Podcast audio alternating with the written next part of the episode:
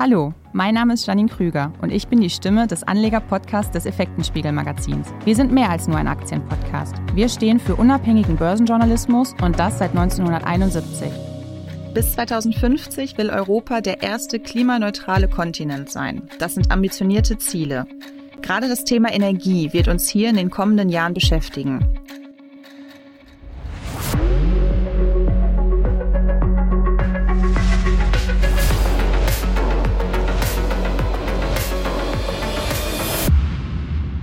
Hier bietet der Direktmethanol- und Wasserstoff-Brennstoffzellenhersteller SFC Energy eine Antwort auf viele Probleme. Daher freue ich mich heute, Herrn Dr. Podesser, seines Zeichens CEO bei SFC Energy, in unserem Podcast begrüßen zu dürfen. Hallo, Herr Dr. Podesser. Schön, dass Sie erneut dabei sind. Guten Morgen, Frau Krüger. Vielen Dank für die Einladung. Ich freue mich, wieder teilnehmen zu dürfen. Sehr gerne. Herr Dr. Podesser, Sie waren bereits, wie erwähnt, Gast in unserem Podcast und zwar im Oktober 2020. Damals haben wir vor allem über die Energiewende in Deutschland gesprochen und sind gar nicht so konkret auf Ihr Unternehmen eingegangen. Das möchten wir natürlich heute nachholen. Daher meine erste Frage an Sie. Könnten Sie unseren Hörerinnen und Hörern einmal kurz Ihr Geschäftsmodell erklären? Sehr gerne. Wir sind ein Pionier und, und inzwischen weltweit auch durchaus führender Anbieter von Brennstoffzellensystemen.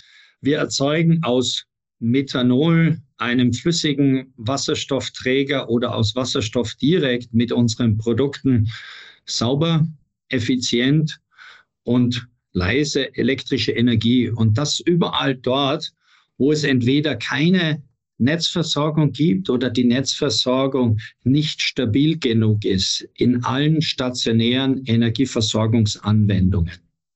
Wie sehen Sie als Experte die Ziele bis 2050 der Klimaneutralität? Ist das machbar und vor allem halt auch, wie sieht es im Moment aus?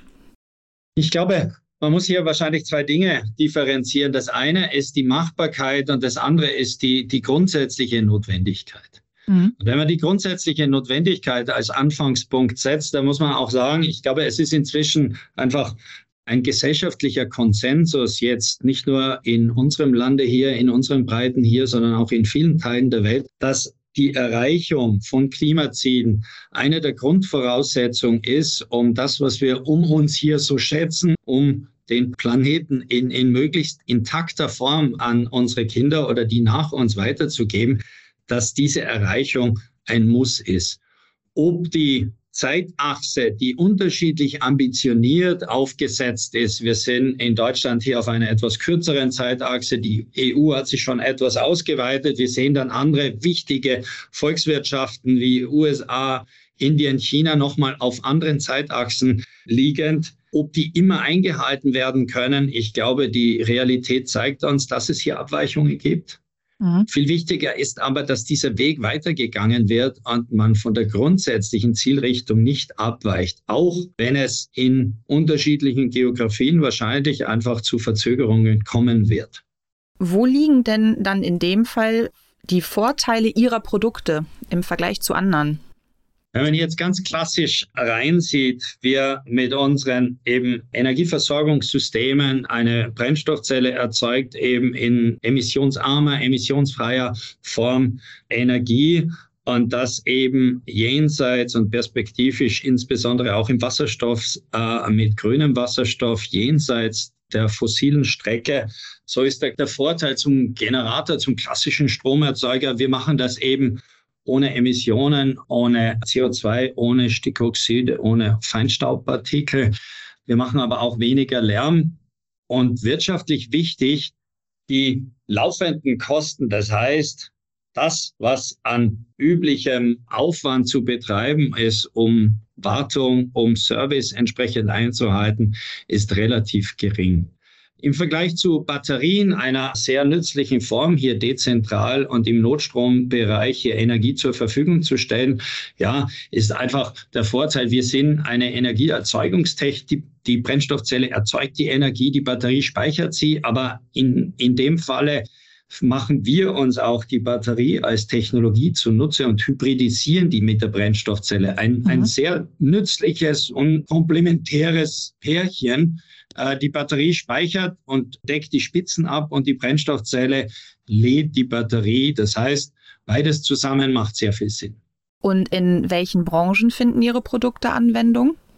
Wenn man unser Unternehmen ansieht, wir sind inzwischen ja seit mehr als zwei Jahrzehnten mit Produkten im Markt. Wir haben hier historisch im Endkonsumentengeschäft begonnen. Wir haben für Besitzer von Wohnmobilen, von Segelbooten, von auch Freizeithütten, ob Jagd oder, oder Badehütten hier äh, netzferne, saubere Energieversorgung entwickelt.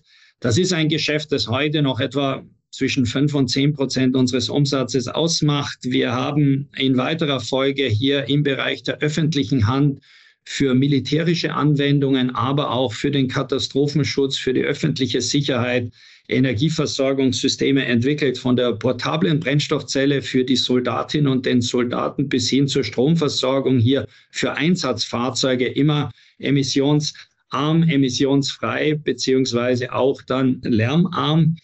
Heute ist der größte Teil unseres Geschäftes industrielle Stromversorgung überall dort, wo üblicherweise eben ein konventioneller Generator eingesetzt wird.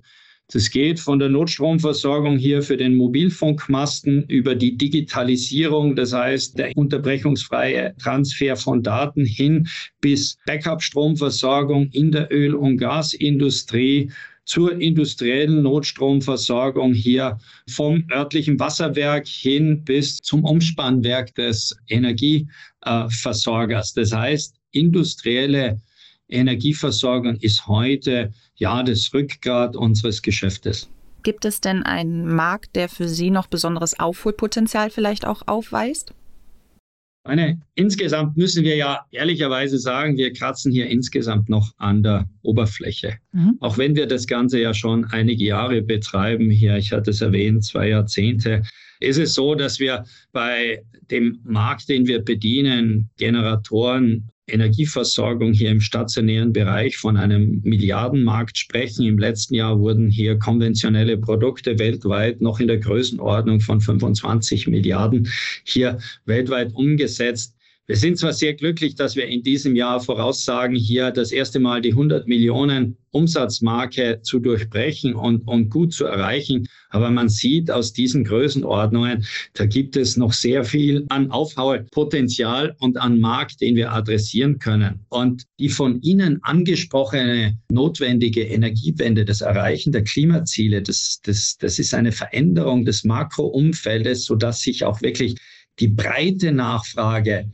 auch erst in den letzten Jahren entwickelt. Das heißt, wir erleben das erste Mal einen Makro-Rückenwind, was die Nachfrage betrifft und sehen auch, dass es eine Entwicklung an, die jetzt nicht mehr reversibel ist, weil sie einfach als gesellschaftliche Priorität angenommen ist und gesellschaftlich getrieben ist.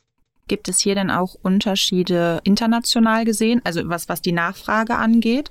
Wenn wir, wenn wir die letzten zehn Jahre Revue passieren lassen, so sind wir sehr selektiv auch als kleines Unternehmen vorgegangen mit einem starken Fokus auf Europa, aber auch eben selektierten Märkten hier international in Asien sehr stark, Japan, Singapur, in Nordamerika, mhm. Kanada, überall dort, wo wir eine sehr hohe Akzeptanz schon für nachhaltige Energieversorgung vorgefunden haben.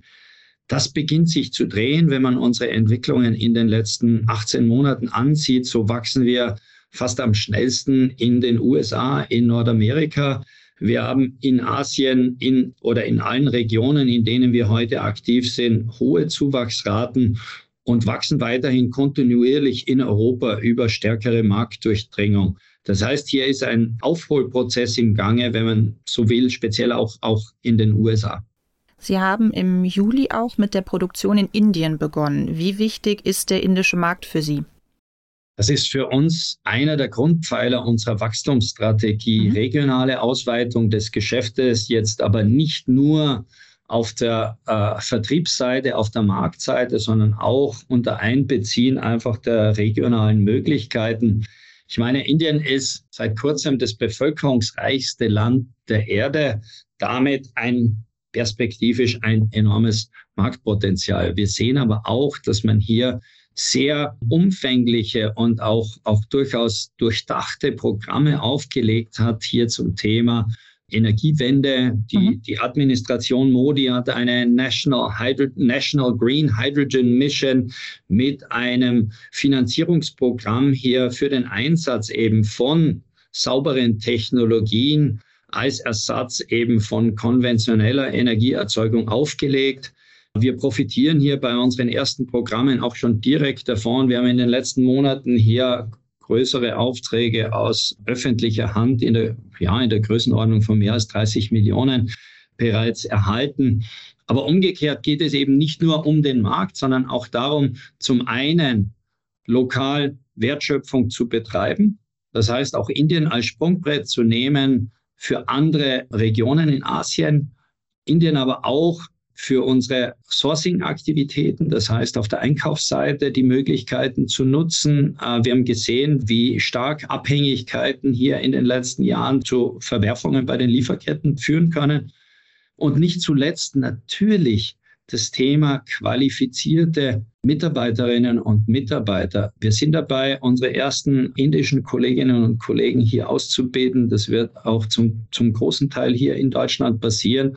Und auf Sicht wollen wir natürlich auch hier qualifizierte neue Teammitglieder aus Indien für unsere Aktivitäten nicht nur in Deutschland, sondern auch weltweit einsetzen. Sie hatten es vorhin bereits angesprochen, einen Großteil Ihres Umsatzes haben Sie im ersten Halbjahr in Nordamerika erzielt. Wo liegt der Unterschied konkret zwischen dem US-Markt und Deutschland? Wenn wir es heute so runterbrechen und das jetzt mal sauber nebeneinander stellen, ich hatte es zuerst erwähnt, klar, wir haben uns regional logisch einfach weiterentwickelt. Man kann als Unternehmen unserer Größenordnung, wir sind gerade erst mal so zu einem kleinen Mittelständler rangewachsen, nicht immer alles zugleich machen und auch nicht alles selbst machen. Wenn wir jetzt sehen, die Entscheidungszyklen, die Entscheidungsgeschwindigkeit, speziell in Nordamerika, die ist erheblich höher, als wir sie hier in Europa vorfinden. Und ich würde hier nicht Deutschland als einziges Land in den Vergleich nehmen, sondern ich glaube, das kann man generell so sagen. Wenn die Entscheidung getroffen ist, dann wird hier mit voller Kraft voraus, dann wird der mhm. sprichwörtliche Hebel einfach umgelegt. Und das, das freut uns natürlich. Und wir können hier jetzt gerade dabei, unsere letzten Entscheidungen vorzubereiten, einen eigenen Standort in den USA noch in den nächsten Wochen auch festzulegen und zu eröffnen um dieser Nachfrage auch wirklich Rechnung zu tragen und näher bei unseren Kunden zu sein. Das klingt auf jeden Fall vielversprechend. Wie wichtig sind denn in dem Zusammenhang auch Kooperationen oder Zukäufe? Wir haben das über ja, unsere Geschichte in den, in den letzten Jahren ja auch gezeigt. Wir haben relativ schnell realisiert, dass man eben nicht immer alles selbst und alles zugleich machen kann, und hier über Partnerschaften auch entsprechend einfach Wachstum realisieren muss, auch Märkte äh, adressieren muss. In Asien seit vielen Jahren eine sehr gut funktionierende Zusammenarbeit mit dem nicht automotiven Teil von Toyota hier gestartet. In Japan durch Covid etwas verzögerte Rollout in Südostasien, aber insgesamt eine sehr langjährige, vertrauensvolle Zusammenarbeit. Äh, wir sind vor mehr als zehn Jahren nach Nordamerika gegangen mit einer Akquisition in Kanada, um dort im Energiesektor die Brennstoffzelle als saubere Energieerzeugungstechnologie zu etablieren. Wir haben das Geschäft inzwischen aus dem Energiesektor raus diversifiziert und auch im Bereich Leistungselektronik haben wir nicht alles selbst erfunden, sondern vor doch erheblicher Zeit ein Technologieunternehmen eine Technologie ins Unternehmen reingekauft, ein Spin-off von Philips zu diesem Zeitpunkt in Holland. Das heißt, wir versuchen organisches Wachstum sehr gut mit Kooperationen und, und auch sinnvollen Zukäufen zu kombinieren. Das braucht meist gewisse Zeit, aber hat bisher durchaus vernünftig funktioniert nach unserem Dafürhalten. Gibt es denn aktuell konkrete Zukaufpläne? Wir sehen uns in beiden Bereichen, und, das ist auch kein Geheimnis, wirklich konkret um. Genauso wie wir damals den Markteintritt in Kanada geschafft haben, sind wir jetzt in den USA zwar im Moment so mit einem Greenfield-Projekt, das heißt Gründung der eigenen Tochtergesellschaft unterwegs. Wir sehen uns aber auch Möglichkeiten an, hier gegebenenfalls durch einen, einen Zukauf hier nochmal den Marktzugang zu verbessern und zu beschleunigen. Das wird nicht vor 2024 wirklich in ein konkretes Stadium kommen. Und so wie wir in diesem Jahr zum Beispiel auch in Großbritannien die Membrantechnologie für unsere Brennstoffzellenprodukte im Wesentlichen das leistungsbestimmende Element in einer Brennstoffzelle und auch die, die, die teuerste Komponente mit einem Zukauf ins Unternehmen geholt haben, so sehen wir uns weiterhin komplementäre Technologien an, die einfach zu unserem Produkt- und Technologieangebot dazu passen. Um vielleicht mal auf das erste Halbjahr zu sprechen zu kommen. Wie zufrieden sind Sie mit dem bisherigen Geschäftsverlauf? Man kann und darf unternehmerisch, glaube ich, nach meiner Erfahrung nie zufrieden sein. Na, mhm. Man muss ja irgendwie neugierig und auch hungrig bleiben. An, ähm, nichtsdestotrotz kann man faktisch feststellen, wir haben die besten sechs Monate seit, seit dem Bestehen unseres Unternehmens hier im Jahre 2023 abgeliefert, von Januar bis Juni. Wir sind um fast 50 Prozent rein organisch gewachsen. Und auch, und das hatten Sie zuvor ja auch in einer Frage schon angesprochen, und das nicht nur über die Entwicklung in einer Region, nicht nur über die Entwicklung hier in einem Endmarkt, sondern sehr breit diversifiziert, was uns sehr resilient macht. Und das heißt, ein auf vielen Füßen fußendes Wachstum. Die Geschäftsentwicklung ist nicht von einem Kunden, nicht von einem Land und nicht von einer Region abhängig. Damit auch, ja, denke ich, im Sinne der, der Risikosicht vernünftig. Und neben dem Wachstum, und das ist uns sehr wichtig, das ist wahrscheinlich auch der wirkliche Differenzierungspunkt zu dem einen oder anderen nordamerikanischen Spieler in diesem Markt.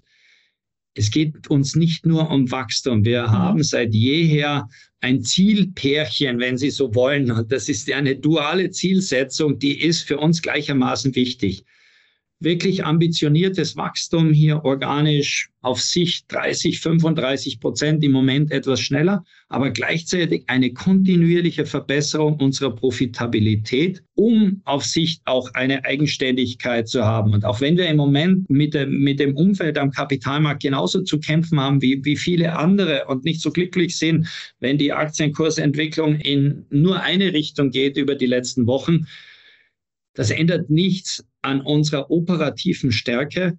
Mhm. Wir können zeigen, dass wir gesund wachsen und dass wir auch unsere Profitabilität über eine vernünftige Margenentwicklung, über eine auch Preissetzungsfähigkeit im Markt weiter verbessert haben und das auch weiter verbessern werden. Sie haben auch im Zuge der Halbjahreszahlen die Ziele nochmal angehoben. Könnten Sie unseren Hörerinnen und Hörern diese noch einmal erklären oder mitteilen? Ja, wir haben, wir haben unsere ursprünglichen Korridore hier, was unsere, unseren Ausblick für das Jahr betrifft, hier in die obere Hälfte konkretisiert. Das heißt, wir sind, denke ich, nicht nur auf einem guten Wege, sondern wir sind, wenn wir heute den 24. Oktober schreiben, in zwei Monaten, ja, es, das Christkind nicht nur vor der Tür, sondern, sondern schon im Hause. Wir sind sehr zuversichtlich eben hier zwischen 107 und 111 Millionen Umsatz in diesem Jahr zu machen und auch bei unseren Profitabilitätskennzahlen hier operativ EBITDA und EBIT in der oberen Hälfte zu landen. Wir sind in den letzten Wochen äh, des Geschäftsjahres, sieht man jetzt ab von unvorhergesehenen Entwicklungen die wir ja. im Moment ja jetzt geopolitisch, denke ich, alle nicht zu hundertprozentig und unerfreulicherweise nicht einschätzen können, gehen wir davon aus, dass wir diese Ziele auch wirklich gut abliefern werden und auch nach vorne weg in einem ähnlichen Wachstumskorridor bleiben können. Und es ist uns nicht nur Ansporn, sondern auch Verpflichtung, eben das abzuliefern, um zu zeigen, man kann eben mit einer nachhaltigen Energieerzeugungstechnologie nicht nur wachsen, sondern auch profitabel werden und auf Sicht natürlich mehr Geld einnehmen als ausgeben. Das klingt auf jeden Fall vielversprechend. Vielleicht zum Abschluss, um nochmal auf Ihre Dividendenpolitik zu sprechen zu kommen. Die sieht aktuell ja noch keine Ausschüttung vor. Könnte sich das denn in Zukunft ändern? Können Sie da schon was sagen? Ja, natürlich. Es gibt da ja auch zwei Elemente dazu. Das eine ist, wir, wir waren und sind über viele Jahre auch einfach bilanzrechtlich gar nicht in der Lage äh, gewesen, mhm. hier Dividenden auszuschütten, weil wir traditionell und historisch massiv in unsere Technologie, in unsere Präsenz weltweit investiert haben, in den Aufbau des Unternehmens. Auf Sicht natürlich gehen wir davon aus, dass sich diese bilanzrechtliche Limitation hier auflöst, wenn man davon ausgeht, dass wir unsere Ziele erreichen. Und dann gilt es einfach, eine vernünftige Balance hinzubringen. Wir sind fest davon überzeugt, dass es notwendig ist, weiterhin hier, um wettbewerbsfähig zu bleiben, in die Technologie zu entwickeln. Mhm. Wir brauchen Produkte mit höheren Leistungen. Wir brauchen aber Produkte auch mit geringeren Kosten. Auf Sicht ist das Thema Kostenreduktion hier notwendig, um diese wirkliche breite Skalierung hier in, in allen Anwendungsbereichen hinzubringen. Das heißt, hier werden weiterhin Investitionen notwendig sein und auch in die Präsenz weltweit. Ich hatte USA angesprochen. Ähm, es gibt noch genügend andere weiße Flecken, die wir da abdecken müssen. Und umgekehrt, mit der Reifung des Geschäftsmodells ist natürlich, ändert sich ja auch die Erwartungshaltung unserer Aktionäre, unserer Eigentümer.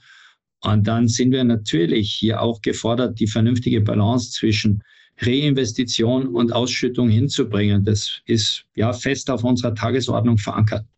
Also dürfen wir für die kommenden Jahre auf jeden Fall gespannt bleiben. Dann danke ich Ihnen an dieser Stelle, ähm, Herr Dr. Podesser, für dieses interessante Gespräch. Vielen Dank, dass Sie erneut dabei waren. Ich danke Ihnen, Frau Krüger. Und auch von euch verabschieden wir uns an dieser Stelle und hoffen, ihr seid auch das nächste Mal wieder dabei. Bis dahin halten wir euch wie immer auf unserer Homepage effekten-spiegel.com über das aktuelle Börsengeschehen auf dem Laufenden. Bis zum nächsten Mal und bleibt gesund.